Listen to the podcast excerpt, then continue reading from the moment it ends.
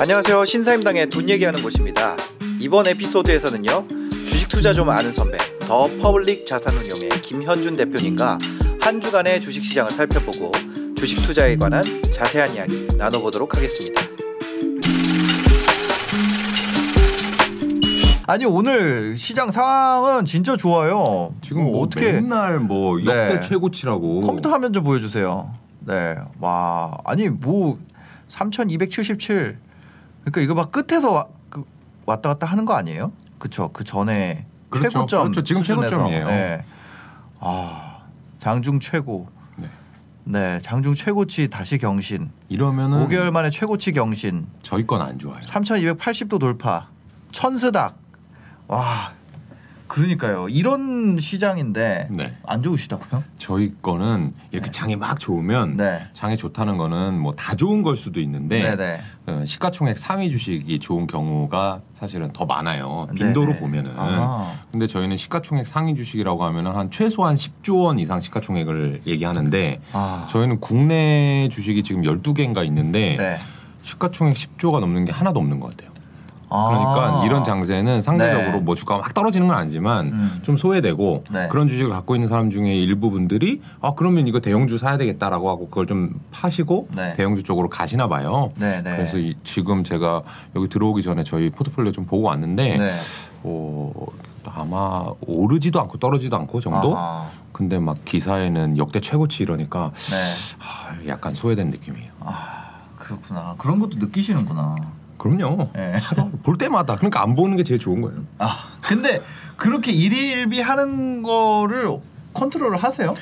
일일비라도 안 하면 안 될 것 같아요. 아. 그걸로 이제 네네. 약간 게임식으로 네네. 마음을 이제 다스리는 거죠. 오히려 그렇게 막 해놔야 네. 이제 매매할 때는 이제 아. 정말 차분한 마음으로 의사 결정할 때는 그거랑 상관없이 번뇌 속에서 살다가 네네. 할 때는 갑자기 딱 명상하고 네 다시 이렇게 참선한 다음에 그렇죠. 서로 거래하고. 그런 얘기는 전혀 꺼내지 않고 네. 주가 움직임이나 이런 거는 꺼내지 않고 아, 정말 네. 이제 선비가 된 느낌으로 아하. 기업 가치에 대해서만 논하고 네. 다시 이제 볼 때는 막, 막 하기도 다시 하고. 번뇌 속에서 네, 네. 알겠습니다. 아니 저 근데 이거 사상 최고치 이런 거 보니까 좀 그런 게 생각이 나요. 그 인플레가 네. 일시적이다. 그래서 이런 그 완화적인 기조가 계속될 거다. 음. 뭐 그런 얘기들도 있잖아요. 어, 그렇죠. 그러니까 네. 인플레가 지속되냐 마냐의 문제 중에서 네, 네. 그거를 일시적이라고 하시는 분들은 음. 이 코로나19 때문이다라고 얘기하시는 분들이 많아요. 네, 기저다. 네, 네. 뭔가 이 광산이라든지 네. 아니면 뭐 항구라든지 음. 뭐 이런 것들이 지금 막혀 있다 보니까 네. 같은 물건을 어, 구매하거나 움직이더라도 좀 비싼 비용을 들여야 되는 상황이거든요. 네. 근데 이 코로나가 끝나면 항구도 다시 열리고 어, 광산에서도 사람들이 열심히 일하게 되면 채굴 자체가 늘어나니까 이게 네. 이게 가상화폐 채굴 아닙니다. 뭐 굴이라든지 네, 네, 네, 이런 네. 거 채굴이. 네, 철광석 이런 생산, 생산량이 늘어나니까 그러면 이제 다시 인플레가 어, 제자리로 돌아오면서 음. 어 사람들이 이 경제 성장에 대해서는 조금 다시 생각해 보는 네. 그렇게 되면은 또 다시 이제 역으로 뭐 말씀하신 통화의 완화 기조가 유지돼서 음. 주식시장 뭐 부동산 시장에 좋은 거 아니냐 뭐 이렇게 얘기하기도 하고요. 네, 네. 근데 저는 어, 둘 중에 하나를 고르라고 하면 네. 일시적인 것도 물론 당연히 어느 정도는 있겠지만 음. 좀큰 관점에서는 경기 성장, 경기 확장을 어, 음. 보는 편이거든요. 네네. 그래서 어, 사실은 몇 년간 경제가 뭐 좋지 않다, 좋지 않다 이렇게 했었는데 좋은 네. 적도 분명 있었습니다. 한 어. 4, 5년 됐어요. 지금 네. 좋은 지가요. 네. 그 그래프 를 그려보면 네, 그래서 네.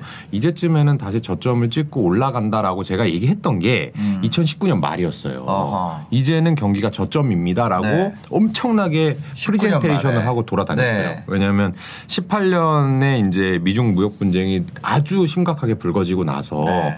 이제 전반적으로 글로벌 경기가 경색이 됐었거든요. 네, 네. 근데 19년에 이제 바닥입니다라고 얘기를 했는데 음. 잠깐 맞추는 줄 알았는데 코로나. 코로나. 가 터진 거예요. 맞아요. 그러면서 이렇게 하는 데서 똑뚝 떨어진 거거든요. 네. 그 얘기는 뭐냐면 지금 어느 정도 올라가는 게 예전에 저점보다 낮은 상황에서 올라가는 수준에 불과하고 네. 코로나 회복하고 나서 그거를 하나 드러내고 나면 음. 일반적인 경기 순환 논리에서는 아직까지 경기가 확장할 룸이 저는 많이 남아 있다 이렇게 봐요. 아, 그렇게. 되면 그게 인플레이고 그게 경기 성장이고 음. 그래서 저는 전반적으로 중앙은행들은 긴축의 기조를 가져갈 수밖에 없다. 네. 하지만 어, 주식 투자자가 그걸 걱정할 필요는 없다. 아하. 그 긴축을 한다라고 하는 얘기는 기업들이 돈을 너무 잘 벌고 네. 여러분들한테 기업들이 급여를 많이 준다는 얘기거든요. 음. 그거를 조금 이 정- 자제를 시키기 위해서 브레이크를 좀 밟아주는 수준에 불과해요. 네네. 근데 브레이크 좀 밟고 있어도 엑셀 확 밟으면 쭉 자동차 빵 나가잖아요. 그죠, 그죠. 그런 것처럼 이 경기 성장의 흐름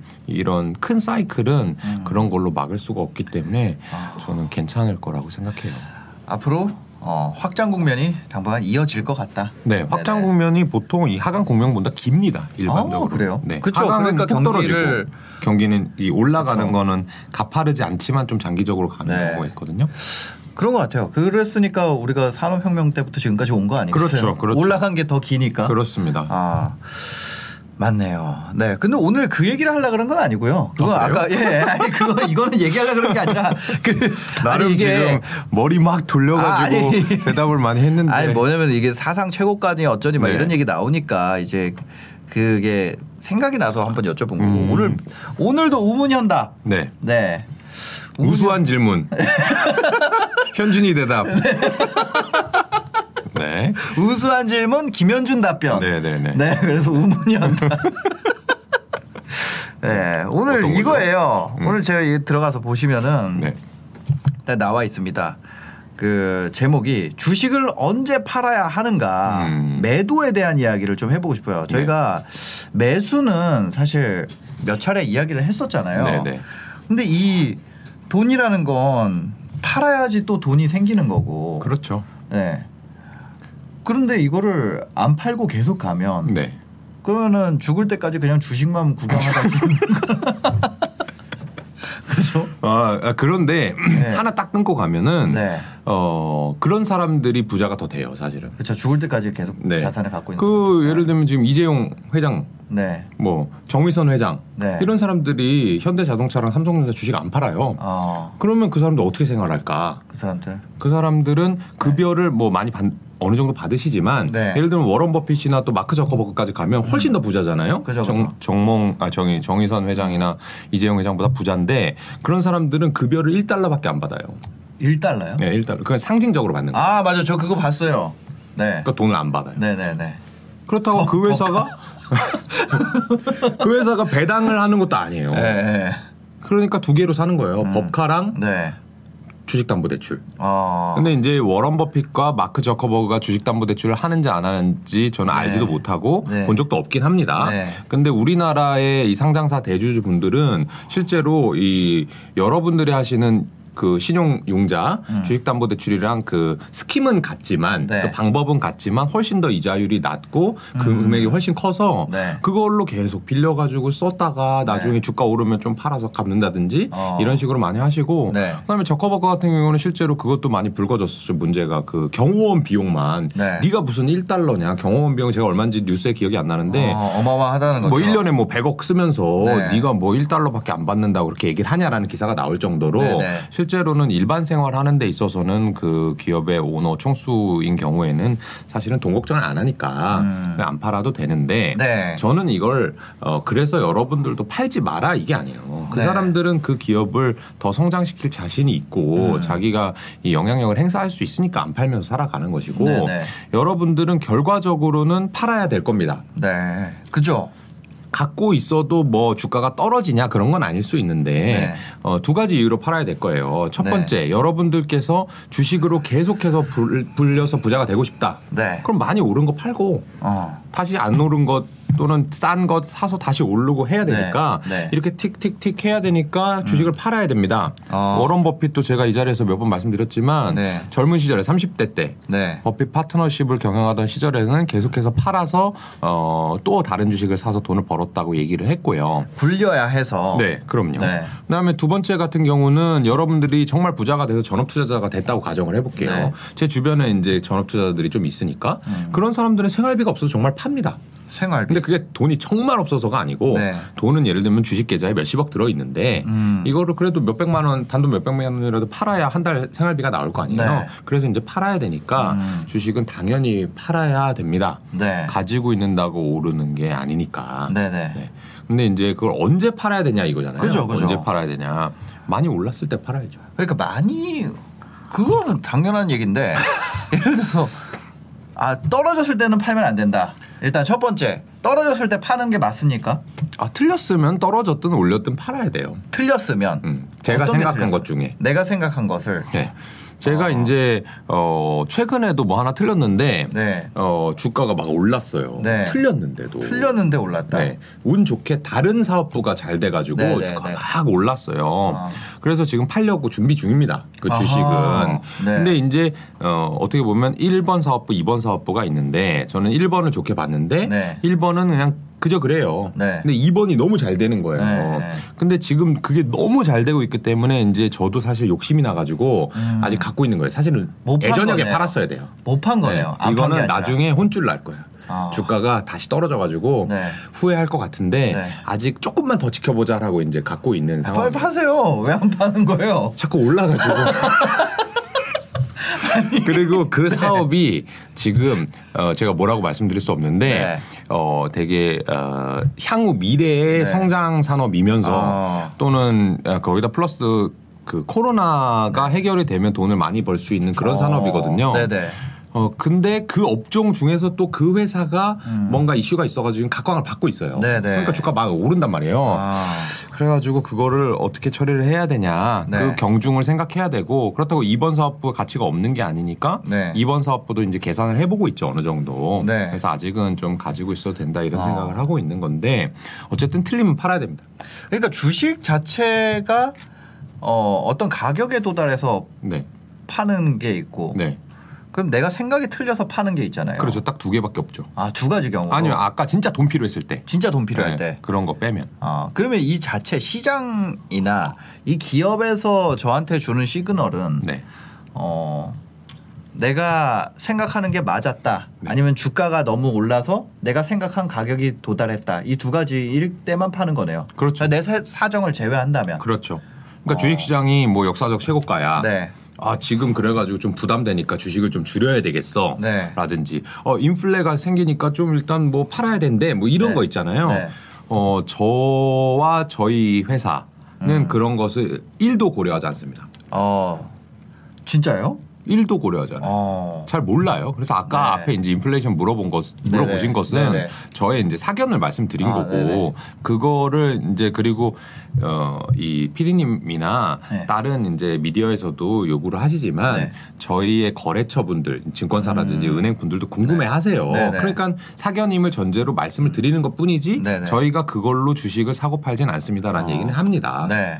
네. 그래서 저희는 대부분의 경우는 이제 틀려서 파는 거랑 목표 주가에 도달했을 때 파는 거 음. 아. 이렇게 생각을 하는데 네. 그럼 목표 주가를 어떻게 계산을 하냐 뭐 네. 이런 거를 또 물어보실 거잖아요. 목표 주가.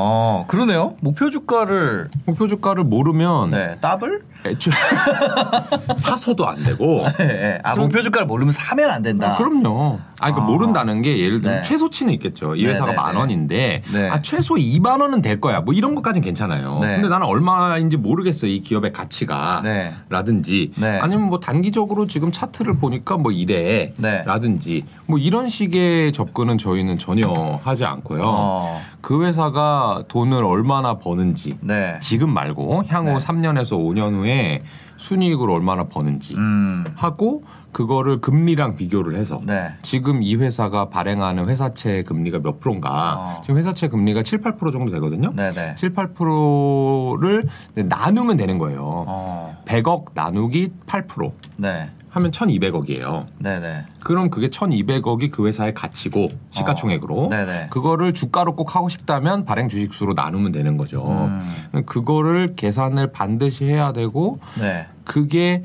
매일매일 사실은 업데이트가 돼야 됩니다. 왜냐하면 회사가 아. 오늘 일했는데 네. 다음 날 신규 사업을 뭐 추가했을 수도 있고 그죠. 어떤 사업부를 뭐 팔았을 수도 있고 네. 좋은 CEO를 모셔왔을 수도 있고 어. 뭐 그런 일이 바뀌니까 네. 그래서 저희는 매일 아침에 네. 8시 반부터 9시 반까지 morning meeting이라는 회의를 준비를 해요. 음. 우리가 갖고 있는 게 어떤 변화가 있었는지 네. 뉴스, 어. 공시, 네. 그다음에 심지어는 종목 토론실에 어떤 얘기가 있는지, 네. 증권사 보고서, 어. 그다음에 루머는 뭐가 있는지 그걸 다 공유를 합니다. 네. 공유를 해서 그게 회사의 기업 가치에 큰 박, 이 변화를 주게 되면 음. 엑셀 창을 다시 다 열어가지고 네. 숫자를 뜯어 고치죠. 아하. 그래서 아까 얘기했던 바꾼다는 거죠. 그렇죠. 금리는 근데 같을 거 아니에요. 크게 안 네, 바뀌었을 네, 거 네, 아니에요. 네. 그러니까 100억이었는데 사실 200억이 됐다. 음. 이 회사가 뭔가 가치를 네. 올려서 그럼 200억 나누기 7% 하게 되면 음. 또 2천 뭐 300억, 400억 정도 된단 말이에요. 네. 그럼 아까보다 두 배 올라갔잖아요. 네. 근데 그 일을 자주 안 하면 무슨 문제가 생기냐면 음.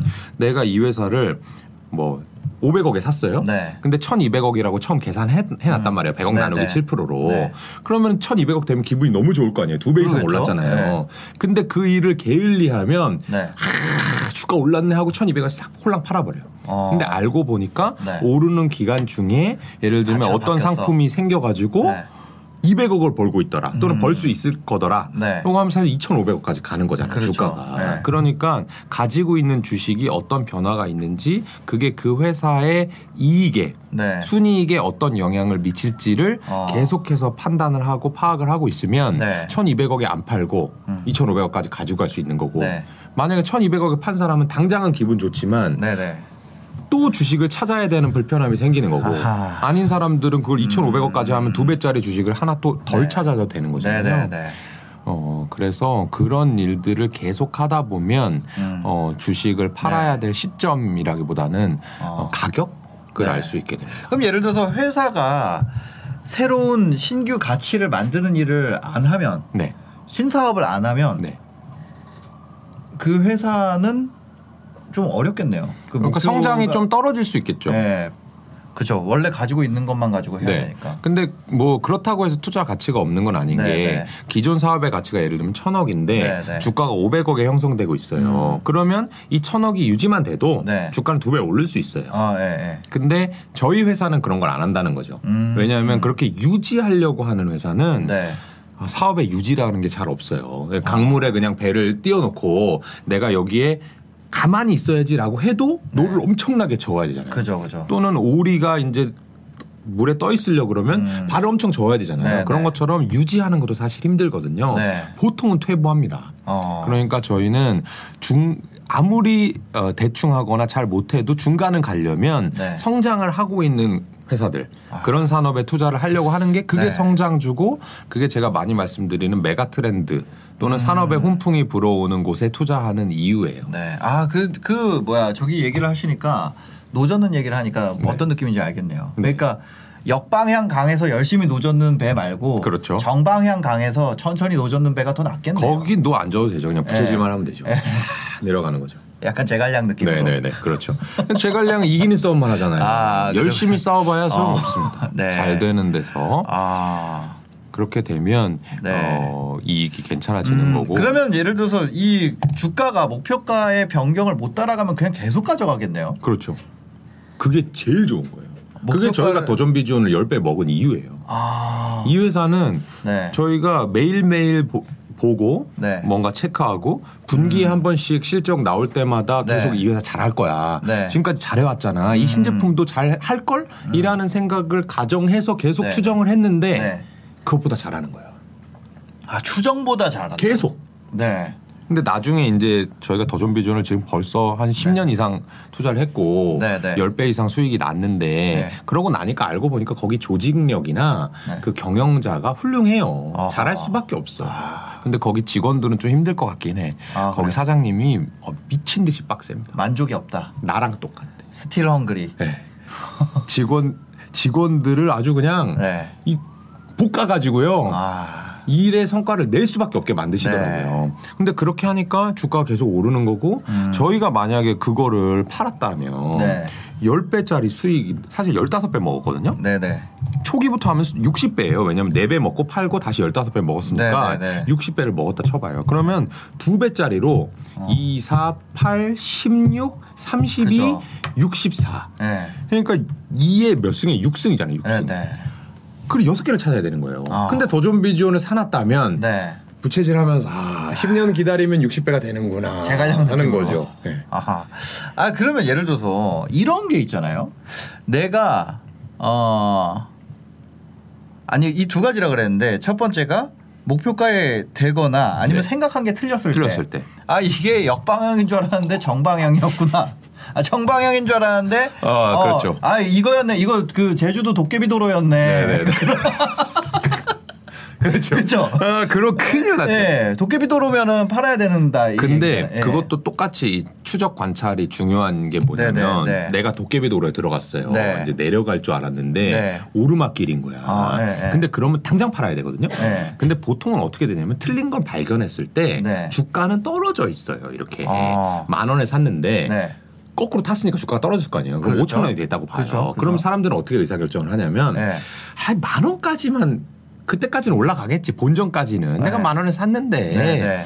근데 그렇게 안 돼요. 왜냐하면 그만 원이 5천 원 떨어졌다는 얘기는 네. 기업의 가치가 쭉쭉쭉 떨어졌다는 얘기거든요. 네, 네. 그럼 내가 만약에 추적 관찰을 계속 해오고 있었다면 음, 음. 그때 딱 어 잘못됐네. 이거 거꾸로 타는 도깨비 도로였네. 기업 네. 가치를 계산해 보자.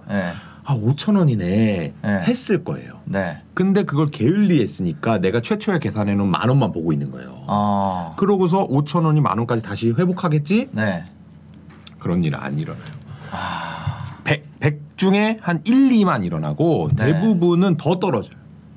그러니까 약간 도깨비 도는 것 같으면 물부터 부어봐야 된대. 네. 바로 네, 바로 물 부어봤어야 되는데 아 계속 기다리다가 어 장기 투자하랬어. 네, 다시- 아이, 뭐 원, 본전까진 가겠지. 이렇게 아, 생각하면은 없다. 큰일 나요. 그 물 부어보고 거꾸로 탔으면 네. 어. 그 그런 거 있잖아요. 이제 자고 있다가 네. 이상한 냄새가 나, 막 탄내가 네. 하고 딱 깼어요 잠에서. 네. 그래서 딱 가스불을 봤는데 네. 불이 타고 있어요. 네. 그럼 어떻게 하겠어요? 꺼야죠. 끄고 도망가야죠. 네. 바로 네. 의사결정 한 번 해야 되잖아요. 네, 네. 근데 아, 좀덜 타는 것 같은데 좀 다시 한번 자볼까? 아. 뭐 그때까지 뭐 주전자만 타고 끝나겠지라고 의사결정 안 한단 안 말이에요. 하죠, 안 하죠. 그런데 이 돈의 시장, 주식 시장은 정말 무서워서 네. 그걸 냄새 맡고 앞에서 지켜보는 사람들이 훨씬 많은 거예요. 주전자 아, 앞에서. 네, 네. 그러니까 여러분들이 잠에서 확 깨가지고 어 주전자가 타나 안 타나? 에이 조금 탔으니까 괜찮겠지라고 하는 순간에도 네. 그게 주전자가 타고 있는지 아니면 물이 끓는지 판단하고 있는 사람이 많아서 네. 여러분들께서 만 원짜리 5천 원 된 다음에 아 그래 8천 원만 되면 팔까 이렇게 생각하는 순간 네. 4천 원, 3천 원 가 있을 거라는 얘기죠. 근데 망하는 길로 빠져든 조직을 돌려 세운다는 건 진짜 어려운 일이거든요. 네. 어려워요, 어려워요. 왜냐면 그 팀원들의 생- 사고 방식을 다 바꿔야 되고 다 이직하려면 생각하죠. 예, 그거를 다 바꾸고 그 안에 있는 패배주의를 다 걷어내야 되고 그렇죠.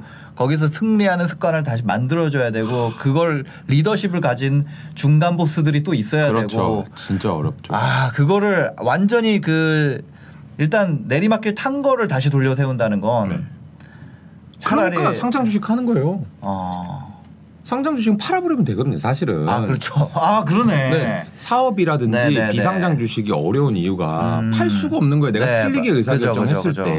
네. 그러니까 어떻게 보면 훨씬 더 분산 투자를 해야 되고 사업은 아. 돌다리를 두들겨 가면서 가야 되는 네, 거고 네. 상대적으로 네. 상장 주식은 제가 그래서 음. 샀다 팔았다 하라는 건 아니지만 네, 네. 어, 틀렸을 때 하- 사- 하한가에도 하한가에는 대부분 팔려요. 네. 진짜 뭐 망하지 않으면 네. 그럼 30% 손실로 끊을 수 있잖아요, 최대. 아, 이거는 어떻게 보면은 가격에 의한 손절이 아니라 내가 틀린 거에 대한 인정이네요. 네네. 그거는 가격이 아무 중요하지 않아요. 아. 하한가라도 바로 팔아버려야 돼요. 그러면은 반대로 내가 생각한 게 여전히 맞아. 네. 여전히 맞다면 하한가라도 팔지 않는다는 거죠. 아 그때는 그때 빚내는 거예요. 더 산다. 그때 빚내는 거예요. 네. 어, 어 맞아. 내가 가서 봤는데 맞아. 네. 근데 왜 하한까지 다 찾아봐도 이유가 없어. 네. 그러면 더 산다. 그럼 더 사놔야 되는 거고. 근데 아. 그 전에 여러분들이 네. 제가 이제 집중 투자, 집중 투자 하니까 네. 지금 그 초심자분들이 네. 내가 가진 돈 1억 있는데 그거 한두 종목에 다 넣고 이럴까봐 너무 걱정이 되는데 네, 네. 절대 그러라는 게 아니고 네. 하한가에 갔을 때 주식을 또는 반토막이 났을 때 주식을 살 수 있으려면 네. 두 가지가 준비가 돼 있어야 어, 되는데 잠깐만요. 한 가지. 두 주가가 가지. 떨어졌을 때도 마음 놓고 물타기 하려면 네. 너무 편한 얘기인데 그렇게 1번, 2번 쓰셔가지고 되게 좀 쪽팔리는데 일단 돈이 있어야 돼요. 네. 돈, 맞습니다. 다시 살 돈이 있어야 네. 되고 두 번째는 그 겁난 상황 있잖아요. 음. 겁난 상황을 내가 이겨낼 수 있는 마음이 있어야 되는데 네. 음. 그것도 돈이랑 관련이 있어요. 그러니까 내가 이 기업에 대해서 지금 엄청난 확신이 있어도 네. 내가 확신 가진 것만으로는 안 돼요 주식시장은 아. 다른 사람들도 다 알아줘야 주가가 오르기 시작하거든요 네네. 떨어지는 것도 반대로 마찬가지입니다 근데 내가 한 번에 다 몰빵을 쳐놓으면 네. 주가가 떨어졌을 때 더 살 돈도 없고 첫 번째 네. 두 번째는 내 돈이 1억이 전부인데 1억이 다 들어가서 30% 50% 떨어져 있으면 너무 겁나잖아요 음. 네. 내가 확신을 가졌지만 아 내가 모르는 게 뭐 있지 않을까? 음. 아 정말 잘못되는 게 있지 않을까? 내가 내부자인데 어떻게 알지? 그럼 결국에는 팔고 나오게 돼요. 팔고 네. 나오면 어떻게 된다? 주가 반등한다. 그죠, 그죠. 럼 너무 억울하잖아요. 네. 그러니까 뭐 사람들 얘기로 보초병 어. 세운다. 네네. 아니면 발만 담근다. 이런 그죠, 얘기. 있잖아요. 그러니까 제가 몰빵을 치라는 게 제가 가진 돈이 1억이면 A라는 종목에 확신이 들었어요. 네. 그때 투자 시작하는 거예요. 애매할 때 투자하면 안 돼요. 네네. 확신이 있어도 1억 중에 한 천만 원을 넣어놓는 거예요. 음. 저는 그것도 몰빵이라고 생각해. 네. 왜냐하면 나머지를 애매한 주식, 애매가리한 거 B부터 Z까지를 사놓는 게 아니라 네. 1억 9천은 MMF에 넣어놓거든요. 네 네. 그러고 떨어졌어. 음. 그럼 내가 잃은 거 얼마예요? 300만 원밖에 안안 왔을 잃었죠, 때. 예. 그럼 1억 9천이 남아 있잖아요. 나눠서 그럼 사야 해피하게 된다. 또 사는 거죠. 네. 근데 사람들은 이렇게 분산 투자하라고 얘기하면 네. 한 3일에 나눠가지고 음. 3천, 3천, 3천. 아, 나 분산 투자했어. 아. 그러고서 4일짜리 한가 맞고 빼는 네. 거예요. 그게 아니고 기간을 한 6개월 두셔야 돼요. 이 기업이 아까 네. 말씀하신 거랑 연관이 되는데 안 좋은 기업, 안, 좋아, 안 좋아지는 기업이 돌려 세우기가 되게 어렵다고 그랬잖아요. 네. 근데 주가는 뭐랑 같이 간다? 기업의 가치랑 같이 간다. 네. 돌려 세우는 거 주가가 떨어졌다가 올라가는 게 기업의 가치가 떨어졌다 올라가는 거랑 같으니까 네. 돌려 세우는 게 오래 걸려요. 음. 1년이 걸릴 수도 있고 2년이 걸릴 수도 있고. 네, 네, 제가 네. 봤을 땐 한두 분기에 돌아서진 않아요. 기업이라고 어. 하는 게. 네. 그러니까 한 6개월은 놓고 네. 한 달에 한 번씩 월급 나올 때마다 음. 뭐 아니면 뭐 두 달에 한 번씩. 그렇게 해서 6개월치를 오르든 떨어지든 1억 중에서 6으로 나누면 한 2천, 3천 정도 되잖아요. 네. 넣고 기다려 어. 넣고 근데 너무 많이 올랐어 목표가가 다 도달했어 네, 2천밖에 네. 안 넣는데 네. thank you 하고 2천에서 먹은 거 다 빼고 기다려 또 1억을 가지고 음. 아 이제 올랐으니까 한 1억 뭐 네네, 5천 그렇죠, 됐겠죠. 예. 그걸 가지고 다음 기회 비주식이 확신이 생길 때까지 아. MMF에 넣어놨다가 다시 또 3천 3천 3천 이렇게 가는 어떤 느낌인지 알겠습니다. 이게 그런 거잖아요. 카드를 한 장 받고 아 그렇죠 넣고 또 다음 카드 받아보고 넣고 그렇죠 근데 거기서 확률이 올라가면 네. 배팅을 더 세게 더 하잖아요 넣고. 근데 예를 들어서 한 장 받았는데 자 한번 넣고 넣고 넣고 했다 그래서 분산은 아니라는 그렇죠 거죠. 그렇죠 어, 확률의 변화가 있을 때 한번 또 넣고 그렇죠, 확률의 그렇죠. 변화가 있을 때 넣고 이렇게 간다. 맞아요. 그래서 그죠. 어 주식쟁이들이 포커를 되게 좋아하거든요. 아하. 포커, 뭐 바둑 이런 네네네. 거랑 되게 연관이 많이 돼 있어요. 아. 그래서 그 확률이 말씀하신 대로 올라가는 구간에서는 베팅을 더 확실하게 해주는 네네네. 거고 그게 내가 처음에 받았는데 음. 에어라인 A 두 자는 그 들고 있어. 네네. 현재 내가 1등이야. 네. 그렇다고 해서 내 돈을 다 넣었어. 어. 근데 깔린 게 보니까 다른 애가 네. 세 장을 네. 트립스가 나올 가능성이 네네, 있으면 네. 그럼 진 거잖아요. 그죠, 그죠. 그때 내가 내 돈 1억을 다 몰빵할 필요가 없는 거죠. 네. 확률이 100이 아니니까 네. 채권이 아니니까 네. 기업도 똑같습니다. 아하. 그러면은 이제 파는 타이밍에 대한 거를 얘기를 하고 있는데 네. 이런 경우는 어떨까요? 예를 들어서 내가 주식을 어다 갖게 됐어요. 네. 근데 저기 더 좋은 게 보여. 아, 와, 저 제가 맞는 것 같아. 음. 나는 이게 우리 차선이 겁나 막히는데 음. 옆에 차선이 그런 거예요. 맞아요, 맞아요. 아, 이거를 내가 깜빡이 넣어야 되나? 이런 고민이 많이 될 수 있잖아요. 왜냐면 돈이라는 건 한정돼 있으니까 무한하다면 베스트, 더 베스트가 나오면 걔한테 더 많이 사면 되는데 네, 네. 우리에게는 돈이 무한하지 있죠, 않으니까. 있죠. 네. 근데 어, 한 가지 궁금한 게 네. 혹시 워런 버핏 책 읽으셨어요? 아니요? 워런 버핏이 그 얘기를 했어요. 워런 버핏. 네, 제가 세 가지라고 그랬잖아요. 네. 목표 주가 도달했을 때, 네. 틀렸을 때, 생활비 필요할 때. 네. 근데 워런 버핏은 세 가지 다르게 얘기했어요. 목표 어. 주가 도달했을 때, 네. 틀렸을 때, 네. 다른 좋은 주식이 나왔을 때 아. 이렇게라고 얘기를 했어요. 네네네. 근데 이게 보세요. 화장실 줄 서거나 아니면 네. 고속도로 이제 타고 가, 차 타고 가요. 네, 네. 이쪽이 빠른 것 같아 이렇게 옮기면 어떻게 돼요? 아 이쪽이 뚫리죠. 뚫리죠. 네. 왜 그런 거예요? 아 다 이쪽이 빠른 것 같아서 다, 다, 옮겨놨잖아요. 그러니까 네. 여기가 줄- 줄어든 거잖아요. 네. 근데 그렇다고 해서 주구장창 앞에가 네. 안 가는데 네. 한 시간째 난 여기 서 있어. 네. 여기는 계속 빨리 가. 네. 그럼 무슨 일이 있는 거예요? 어. 앞에 사고 난 거죠. 그죠 그죠 그죠. 그때는 여기 가서 쫙 가야 되잖아요. 네. 확실할 때는 가야 네. 됩니다. 이게 왜 이런 말씀을 드리냐면 네. 이게 뭐 한 미세하게 분류를 해가지고 음. 어떤 내가 둘 다 만 원짜리예요. 네. 만 원짜리인데 하나는 2만 원이 갈 것 같고 네. 하나는 2만 2천 원이 갈 것 같다. 어. 그러면 네. 그 차이가 미미하다. 미미하다. 네. 그럼 의사 결정할 때 음. 그게 동시에 나왔어. A 주식, B 주식을 내가 골라. 그럼 당연히 2만 2천 원을 고르는 게 맞죠. 그죠 그죠. 근데 내가 A 주식을 이미 갖고 있어. 네. 갖고 있는 상황에서 2만 원과 2만 2천 원은 음. 옮길 만한 가치가 저는 없는 것 같아요. 아. 왜냐하면 네네. 첫 번째는 내가 정확히 계산할 수 없어요. 음. 2만 원인지 2만 2천 원인지 10% 차이잖아요. 그죠, 그죠. 기업이 10%더 잘할지 모를지 모르잖아요. 네, 네. 그러니까 핵심은 그 갭이 상당히 커야 돼요. 음. 내가 1년에 벌고 싶은 요구 수익률, 기대 네. 수익률을 훨씬 초과할 만큼 네. 해야 아까 얘기했죠. 이쪽에 완전 빵 뚫려 있으면 네. 그럼 여기로 가라는 거예요. 근데 네. 애매하게 있는데 왔다 갔다 하면 어. 무슨 문제가 생기냐면 이 2만 원과 2만 2천 원을 제가 정확- 정확히 계산도 못 한다고 말씀드렸지만 네. 계산했다 가정하더라도 음. 그 시기는 맞출 수가 없어요. 어. 예를 들면 2만 이만 원부터 2만 원 가는 거는 일주일 걸려. 네 네. 2만 만 원부터 2만 2천 원 가는 거는 한 달 걸려. 네. 그럼 기대 수익률을 하면 연 수익률, 일간 수익률, 기간 수익률로 하면 네. 당연히 2만 원짜리 가야 되는 거잖아요. 네 네 네. 근데 주가가 언제 오를지는 아무도 예측할 수 없단 말이에요. 어. 그러니까 그런 한 10% 가지고는 움직이지 않아야 되고요. 그럼 네. 오히려 판 다음에 올라 버립니다. 그런 어. 것들이. 그리고 내가 가지고 있는 건 2만 2천 원이 아니라 사실 1만 9천 원짜리였네? 라든지 음. 아니 2만 2천 원이 가긴 가는데 9년 9개월 후에 간다든지 네, 네. 그런 문제가 발생해요. 네. 그래서 저희는 저희 회사 같은 경우는 그 기대 수익률이 훨씬 초과할 때 음. 저희는 연간 기대 수익률이 26%거든요. 네, 네. 그러니까 훨씬이라고 하면 한, 한 4, 50% 정도 차이가 나는 거예요. 네. 얘만 원이고 똑같이 만 원인데 음. 하나는 2만 원짜리가 될 거고 네. 얘는 하나는 15,000원짜리밖에 안 되는 거예요. 네. 그럴 때 2만 원으로 옮겨 타는 거고요. 음. 또는 내가 만 원짜리를 사서 15,000원이 됐어요. 네. 그런 상황에서 고민 더 되죠. 아, 이거 수익이 네. 많이 나 있고 더 어. 오르면 어떡하지?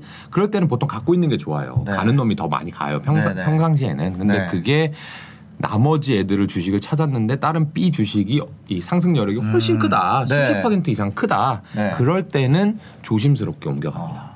이런 경우가 있잖아요. 근데 보면은 종목에 집중해라. 네. 그 얘기를 하시잖아요. 네, 네.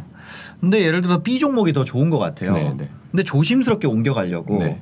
얘를 조금 팔고 네. 얘를 조금 산단 말이에요. 네, 네, 네. 그러다 보면 네. 그 짓을 하다 보면 종목이 늘어나게 되거든요. 네, 네, 맞아요, 맞아요. 네. 절대 그러면 안 돼요. 그건 아, 그건 안 돼요. 그건 나누는 나누는 거지. 네. 그러니까 내가 조금 조금씩 해야지 했는데 예를 들면 네. B도 좀 오르는 것 같고 A는 네. 좀 빠진 것 같고 하니까 네. A 좀 더 오르면 B로 그 다음에 갈아타야지 막 이런 생각하잖아요. 네. 그런 동안 B가 더 올라 있으면 에이 몰라 둘 다 오를 때까지 네. 그게 계속 생겨요. 왜냐하면 네. 주식이라는 거는 하시다 보면 상당히 재밌고 네. 실세, 실생활에서 아이디어가 많이 샘솟다 보니까 네, 네. 자꾸 찾게 되는데 네. 그럴 필요가 없어요. 이 아. 돈으로 버나 저 돈으로 버나 그러니까 여러분들의 기대 수익률이 정말 중요한 거예요. 나는 연 30이면 돼. 음. 네. 라는 생각을 먼저 하셔야 돼요. 30이든 20이든. 어, 네. 그걸 결정을 하면 50짜리가 나타나면 물론 이제 해보고 싶죠. 네. 근데 그거를 50짜리를 매번 할 수 있는 것도 아니고 음. 30 정도만 해도 된다는 그런 뭐 마음에 좀 이 캡을 씌워놓고 네. 좀 욕심을 덜 부리면서 하면은 어,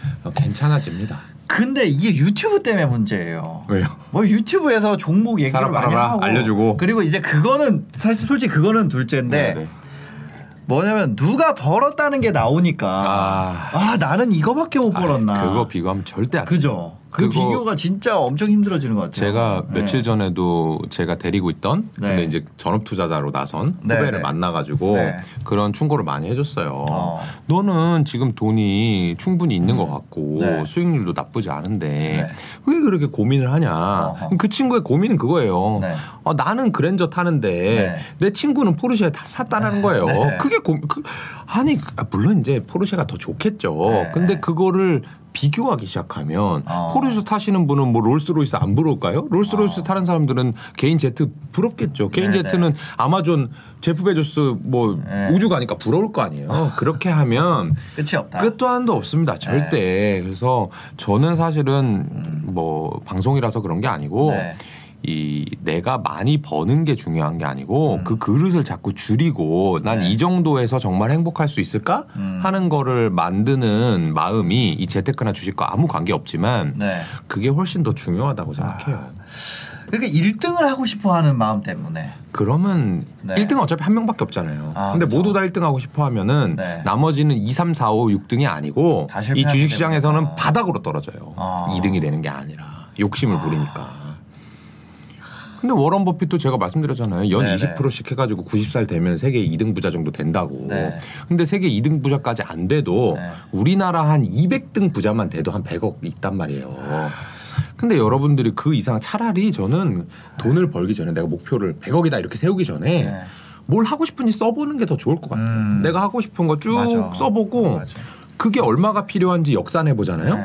네. 의외로 적어요. 어. 저는 그거를 몇 번 써봤는데 네. 제가 크게 두 가지를 해놓고 음. 두 가지를 아직 한 가지는 이뤘고 한 가지는 이루지 못한 건데 네. 나머지도 사실 마음만 먹으면 이루는데 이제 부인이 너무 오버하지 말라 그래가지고 네네. 이제 안 하고 있는 건데 한 가지는 저는 여행 갈 때 무조건 비즈니스석만 탄다. 어. 목표를 세웠어요. 제가 네. 허리 아프고 나서 네.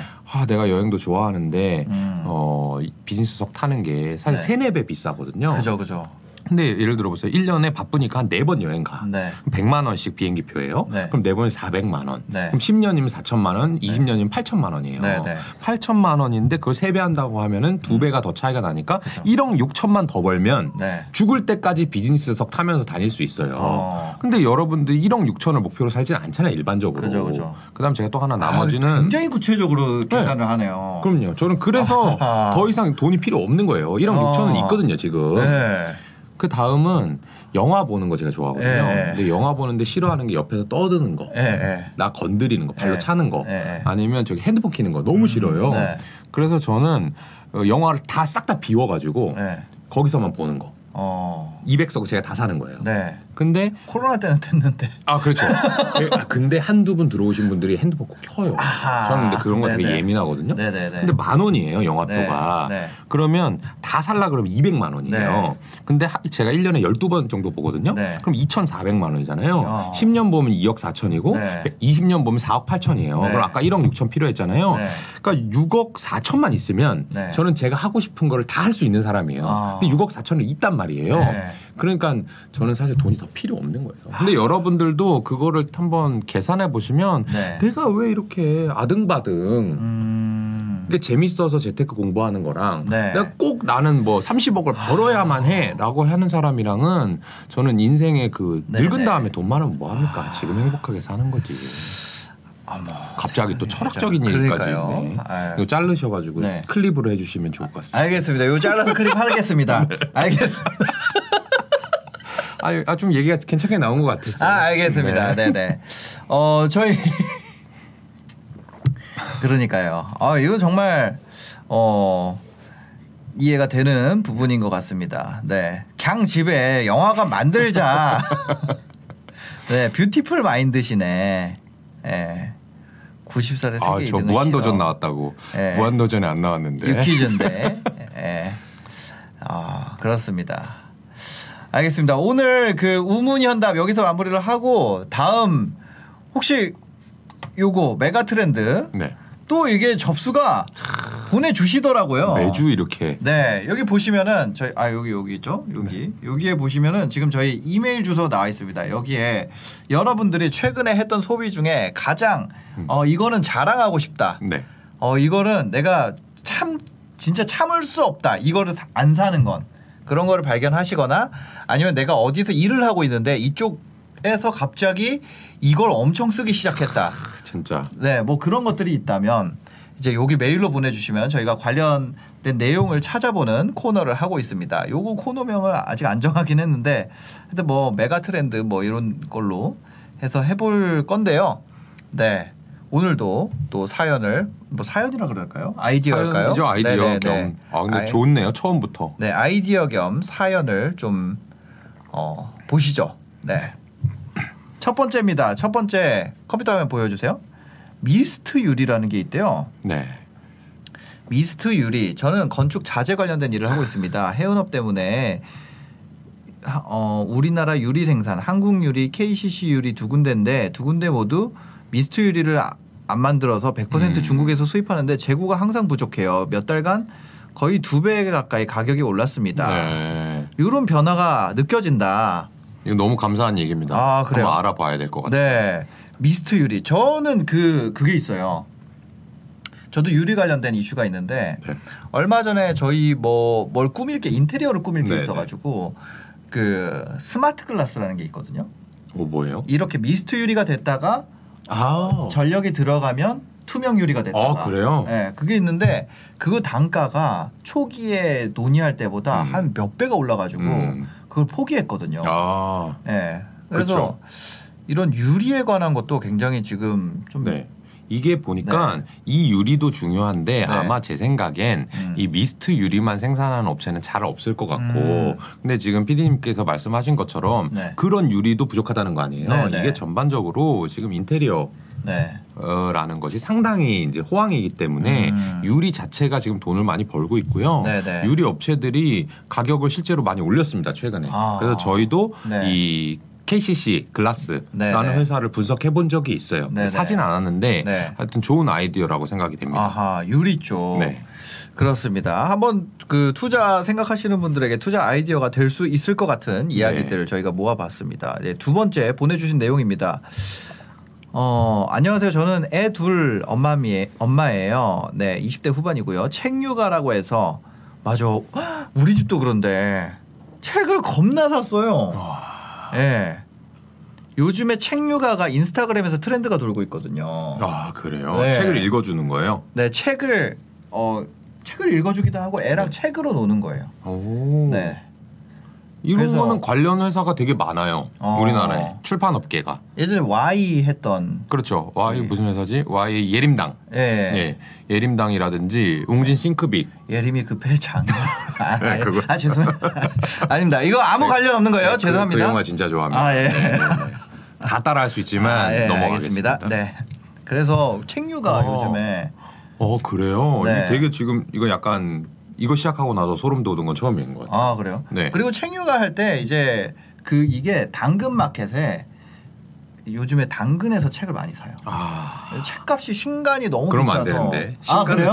아 그렇구나. 출판사들. 네, 저희는 당근에서 많이 사고. 네, 네, 네. 왜냐면 애가 크면은 맞아요. 예, 또 그거 사실 전집 안. 샀다가 네. 이렇게 안 보는 건 이제 팔고 하는 게 사실 맞는 네, 건데, 네. 어 되게 음. 놀랍네요. 이게 원래는 이렇지 않았나 보죠. 몇년 네, 네. 전까지만 해도. 아, 인스타그램에서 이게 그 책류가라는 해시태그가 아, 생겼어요? 네, 많이 있어요 지금. 그러면 또 이, 여기 무슨 얘기가 있냐면 네. 어, 어머니들이 아기들한테 돈 안 아껴요. 아 그리고 네. 이, 지금 보니까 해시태그가 생길 정도면 네. 상당한 인기인 것 같고요. 네, 네. 그래서 아, 지금 뭐 20년 됐다고 말씀- 말씀하셨죠. 책류가 20년 됐어요. 그러니까 저도 어머니가 책을 네. 읽어주셨겠죠. 그러니까요. 네. 근데 뭔가 책류가 20년 됐는데. 인스타그램에 해시태그 그 개수 세는 네. 앱도 있거든요. 아, 그런 네. 게 해서 늘어나는지 한번 보고 네, 네. 그게 사실이라면 이 사실은 출판 업계가 되게 안 좋았잖아요. 점점 이제 출판 업계 요즘 좋지 않아요? 아, 최근 최근에는 모르겠는데 네네. 이게 디지털화가 계속 되면서 네. 그리고 사람들이 책을 좀 안 보고 좀 이렇게 음. 쇼폼의 그 글들도 네. 그런 것들을 많이 블로그라든지 이런 음. 걸 보다 보니까 안 네. 좋았는데 이게 만약에 정말 사실이라고 하면은 음. 그책 업체들이 많이 소외돼 있었는데 네. 갑작스럽게 음. 뭔가 이 어린이 도서가 어, 그리고 어린 도서는 또 전집으로 많이 팔기 때문에 네. 단가가 셉니다. 아. 한두 권이 유행하냐 이런 게 중요한 게 아니거든요. 네.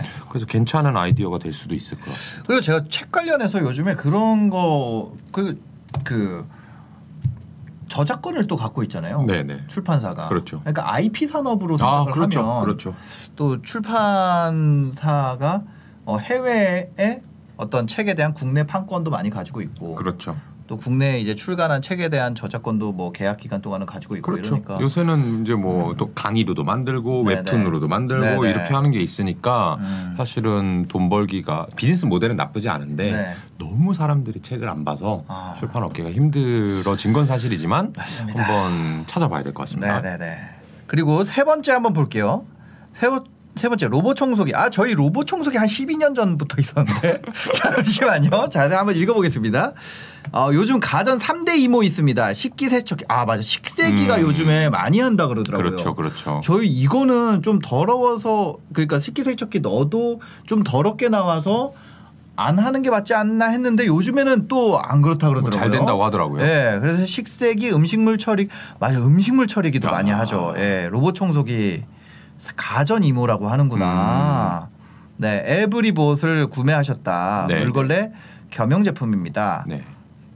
아, 네, 앱으로 제어 가능하고, 네, 맞아요. 저도 이렇게 알아봤는데 가전, 주방 가전, 네. 이런 건 어떨까요? 주방 과정 좋죠. 네. 식세기가 제가 저번에 말씀드렸던 그 파세코 파세코. 이 저기 뭐죠 창문형 에어컨 네, 네. 만드는 회사가 식세기도 잘 해가지고 음. 어, 상당히 괜찮게 가고 있고요. 네, 네. 이런 분야가 어떻게 보면은 좀 대기업이 들어올 수는 있지만 네. 어 약간 대기업 외에 중소기업도 할 수 있는 그런 제품들 있잖아요. 그러니까 아니 예를 들어서 삼성에서 네.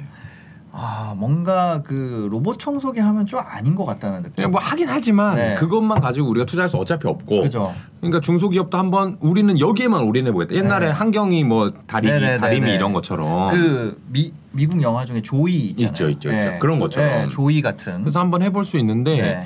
어 에브리봇이 저는 상상선이 몰랐어요. 저도 네. 이 로봇. 청소기를 좀 알아봤었는데 네, 네. 말씀하신 대로 이 삼성이랑 LG를 살려고 했는데 처음에 네. 이 물걸레 기능이 애매하거나 어허. 아니면 두 개를 사야 되는 거예요. 네. 그래서 어, 로봇 청소기를 두 개나 구매하는 건좀 불편할 것 같다 이런 생각 때문에 아예 구매를 안할때 네. 에브리봇이 좋다라는 평은 있었는데 네네. 이게 아, 상장산지는. 모르겠어요. 코넥스에 상장돼 있다 그러네요.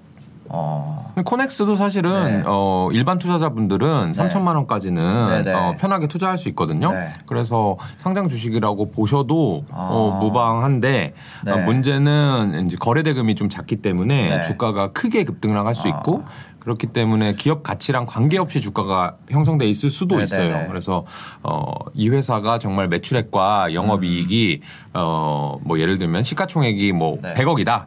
그러면 영업이익이 제 생각에는 최소한 한 5억 10억은 나와야 아. 네 그래야 한번 검토를 해보시는 네. 게좀 쉬울 것 같고 네.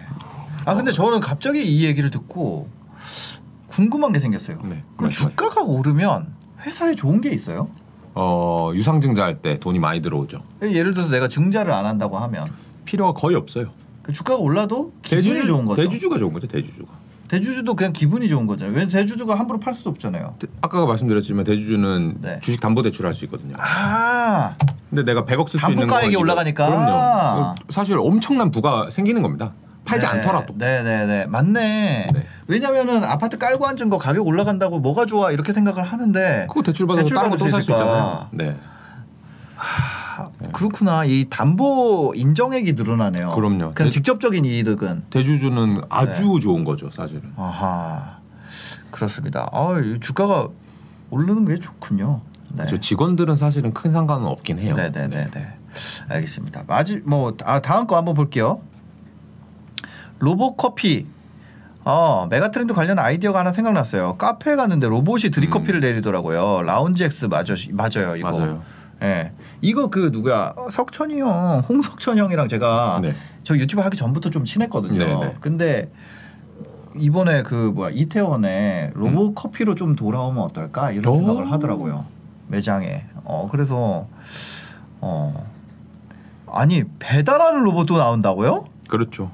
아, 그 커피를 배달하는 로봇 아닐 것 같아요. 배달하는 이거는 도미노 피자나. 배민을 얘기하시는 것아 같은데. 그럼 배달 로봇이 나와요? 있어요.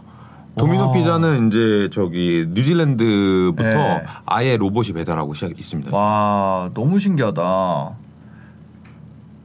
이런 게 이제 일상생활에 들어오면 들어오죠. 그게 되겠네요. 이게 약간 전기차처럼 그렇죠. 전기차보다 더 빠를 수도 있죠. 이런 어. 것들은. 그쵸.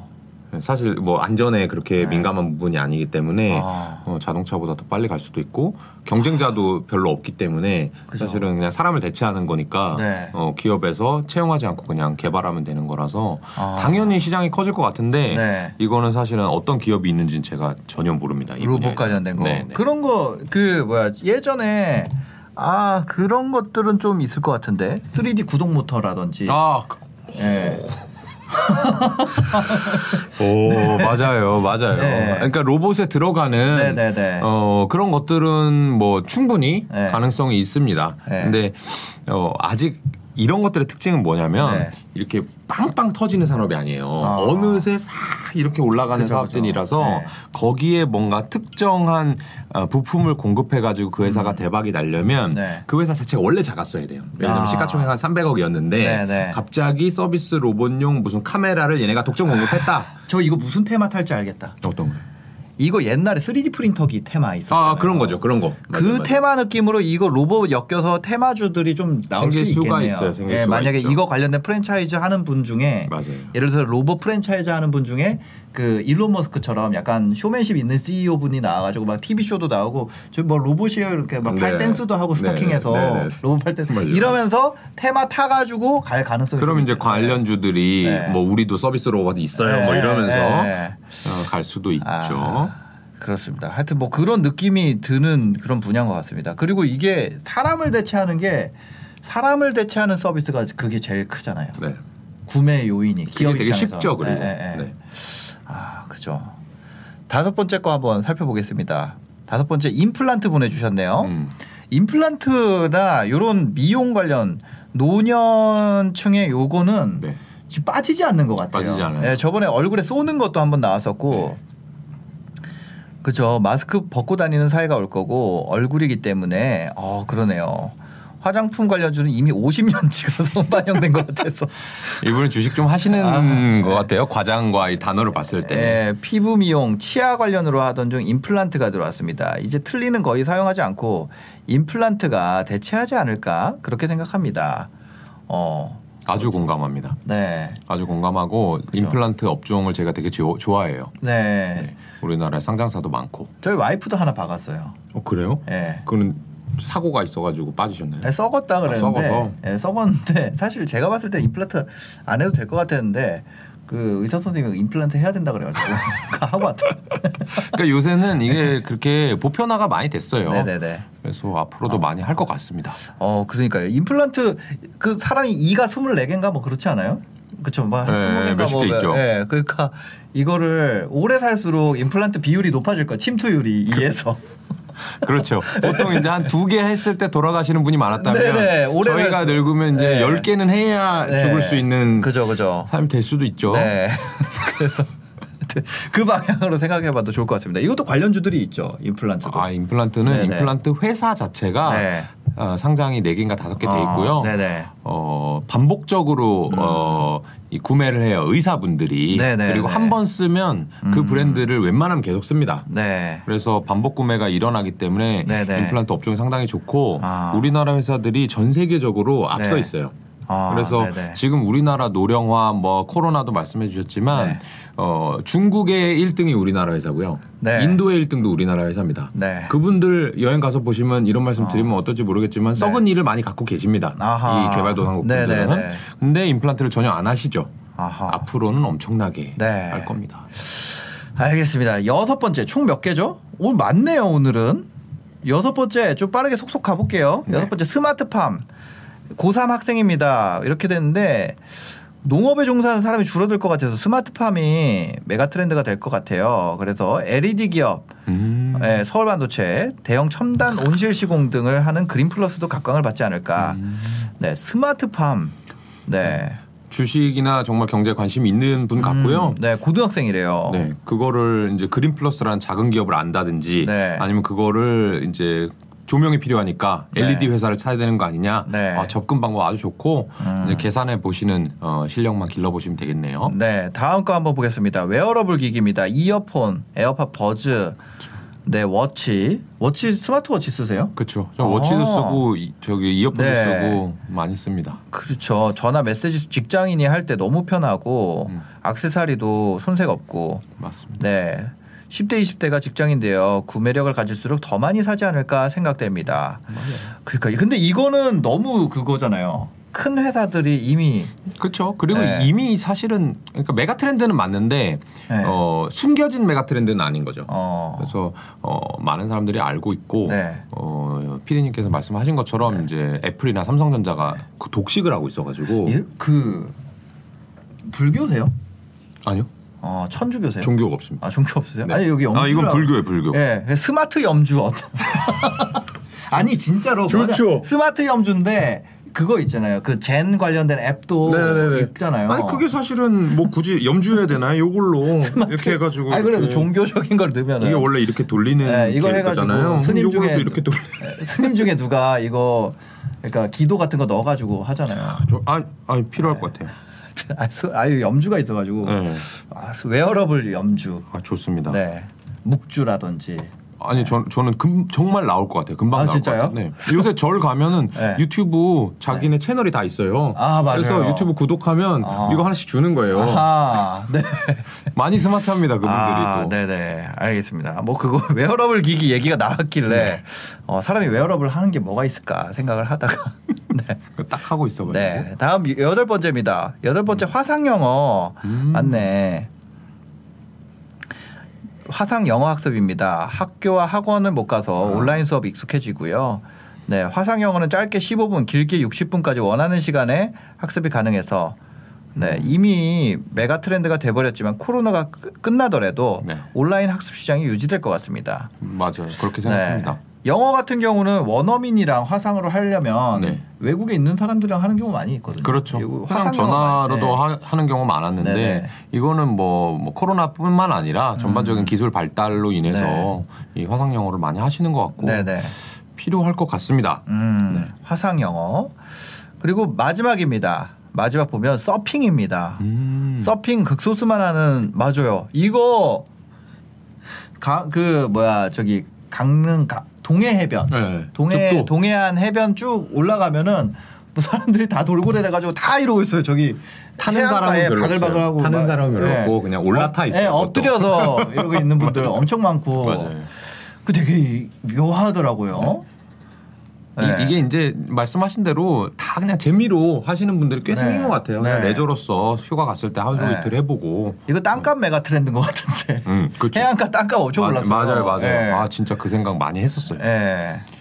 아, 그 요거는 관련 주식을 이런 걸 아이디어를 찾아볼 수 있을까요? 이건 제 생각엔 해외에 있을 것 같아요. 해외, 우리나라에는 별로 웨이크보드. 없을 것 같고 아, 외국에는 그 레저 시장에 네. 전반적으로 globally 파는 회사들이 있으면 아하. 그런 규모가 좀 나올 것 같거든요. 네. 이거 웨이크보드 팬츠 같은 거 파는 업체들이 있으면 팔죠, 팔죠. 그거는 네. 뭐 베셀 베셀이라든지 이런 네. 회사들이 이미 많이 팔고 있을 겁니다. 아, 네, 네.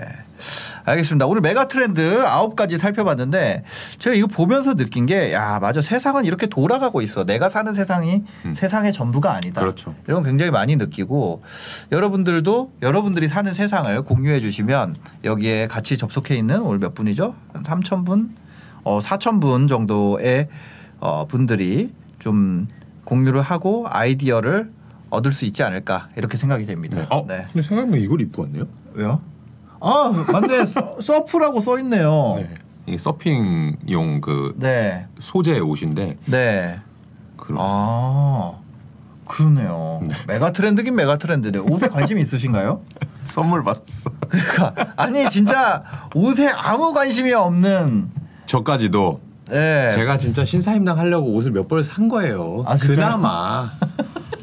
아유, 원래는 진짜 전혀 네. 관심이 없습니다. 아 그렇습니다. 나가는 모든 방송 중에 신사임당 시청자가 제일 많기 때문에 여기 나가려면 그래도 옷이라도 좀 깔끔하게 해야 돼. 아, 아유 그런 말 마세요. 예.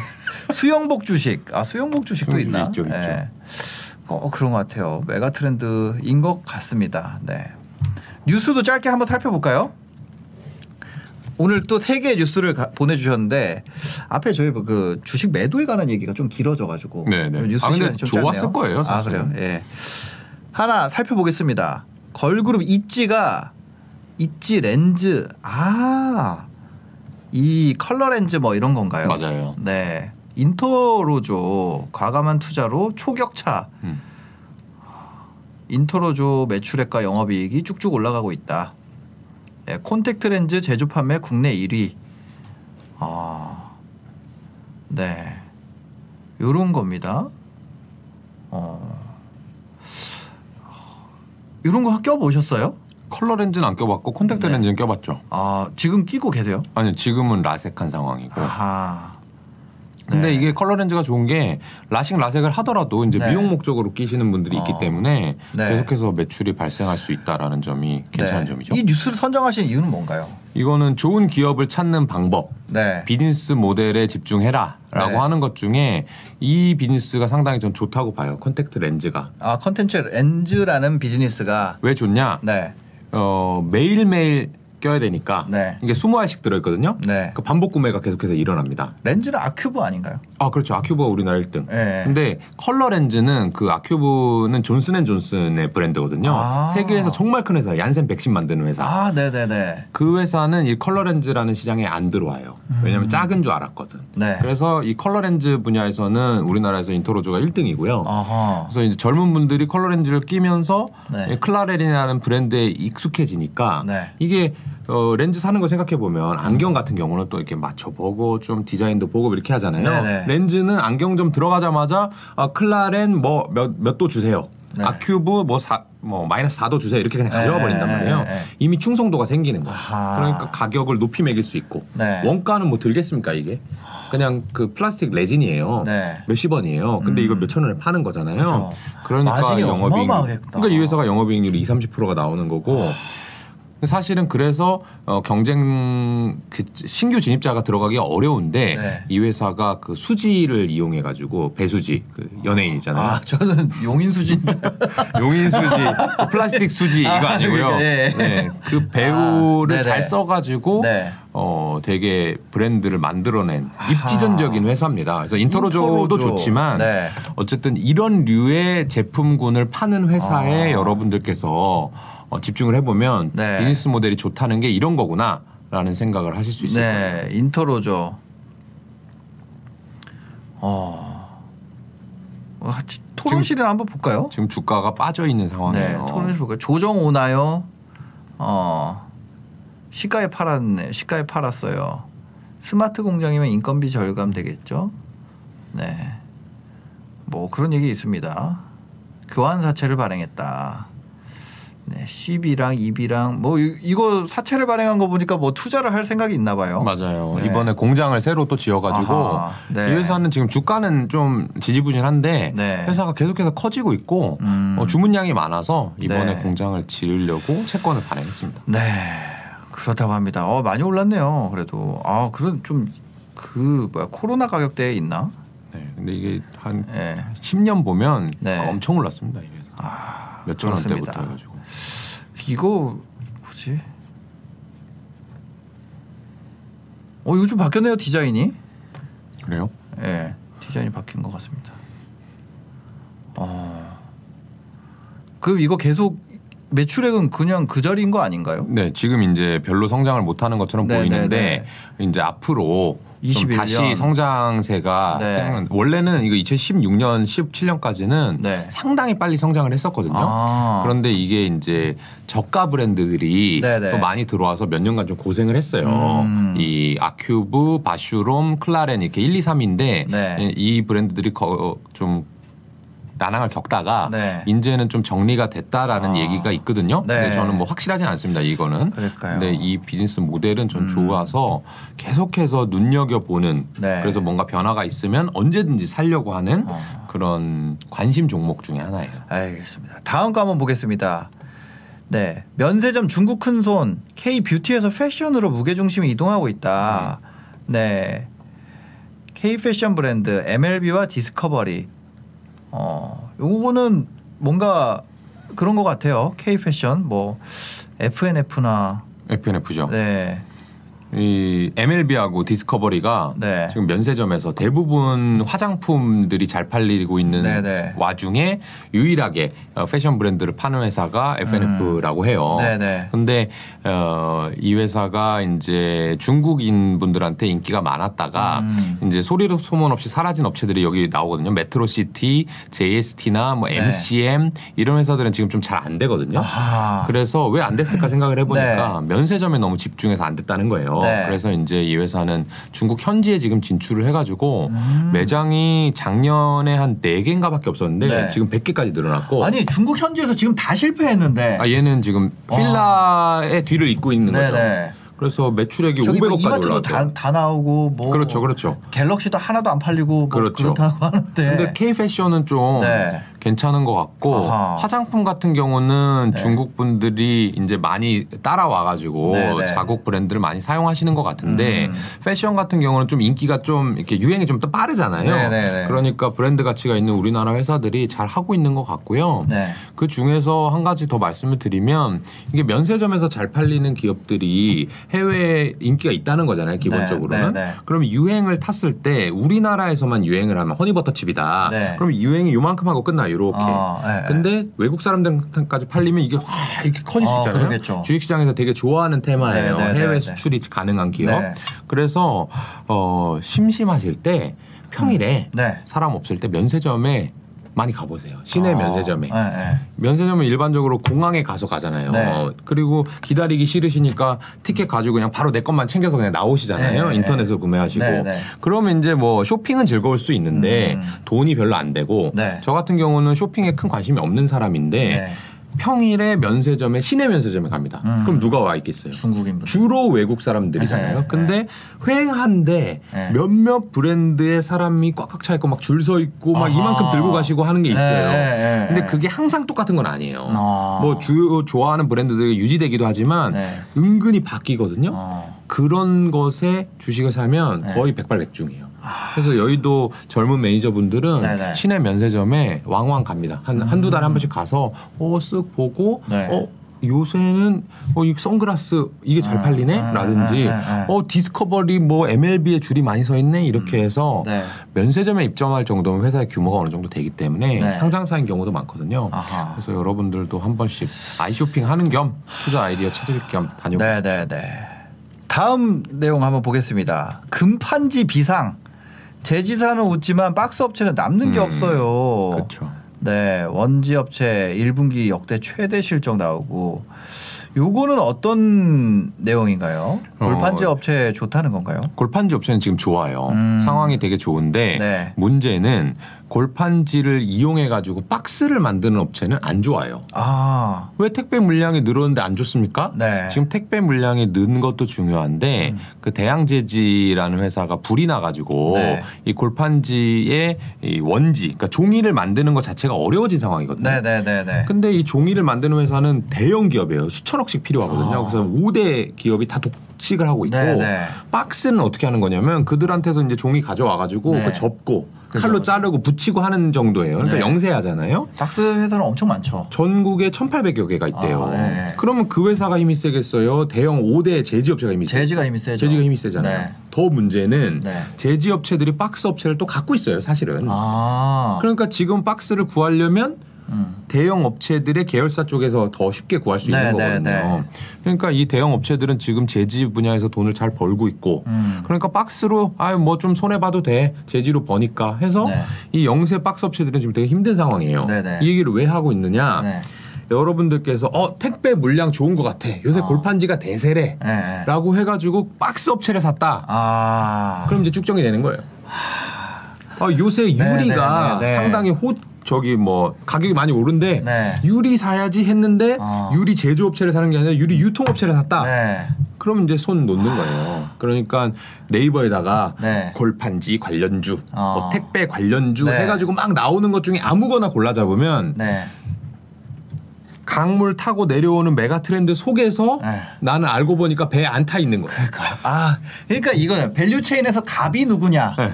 갑을 사야 된다. 돈을 버는 에헤. 근데 그게 그 산업에서 그렇다고 해서 다 버는 건 아니거든요. 그거를 꼭 아시라고 아. 정말 좋은 업황 속에서도 네네네. 이제 사실은 손 빨고 있는 아. 업체들도 있다라는 것을 한번 알려드리고자 가져왔습니다. 그러니까 다른 사람들 야 나도 이거 샀어 했는데 다른 거 다 가는데 왜 내 거 왜 안 가? 이래. 나는 다들 내리고 있어. 그러니까요. 나만. 나만 나는 나도 골판진 줄 알았는데 다른 애들 다 갔는데. 그러면 안 되거든요. 아, 그래서 그 화병 나죠. 아, 아, 그건 절대 그러면 안 되니까. 네, 그러니까 네, 네. 제가 전자공시 들어가서 뭐 하는지 얘네가 음. 박스를 접는 애인 건지 네. 박스를 여기 갖다가 옮겨주는 애인지 아니면 제지 네. 공장에 초지기로 종이를 아. 만드는 애인지 를 알아봐야 됩니다. 네, 알겠습니다. 그 오늘 또 김현준 대표님과 주식 투자 좀 아는 선배 한 시가 넘도록 또 이렇게 아, 이야기를 그러네요. 해봤습니다. 네, 오늘 또 마지막으로 하시고 싶은 얘기 있으십니까? 아 여러분들 저는 백신을 맞은 남자가 됐습니다. 아, 뭐 맞으셨어요? 얀센 백신. 얀센 아프다 그러던데. 어, 그 보니까 뉴스 보니까 한 절반은 아프시고 네. 절반은 안 아프다 안 그러는데 아프셨어요? 저는 뭐 일상생활 하는 데는 지장이 없는 정도. 네, 네, 네. 뭐 미열이 좀 있긴 했는데 음. 그래서 어, 꼭 건강하시고 네. 어, 하반기가 되면 우리나라 모두가 이제 면역을 가져가지고 네. 즐겁게 생활하는 날이 왔으면 좋겠습니다. 알겠습니다. 오늘 영상 봐주셔서 감사합니다. 여러분들도 백신 꼭꼭 맞으시고요. 건강한 하루 되시기 바랍니다. 감사합니다. 고맙습니다.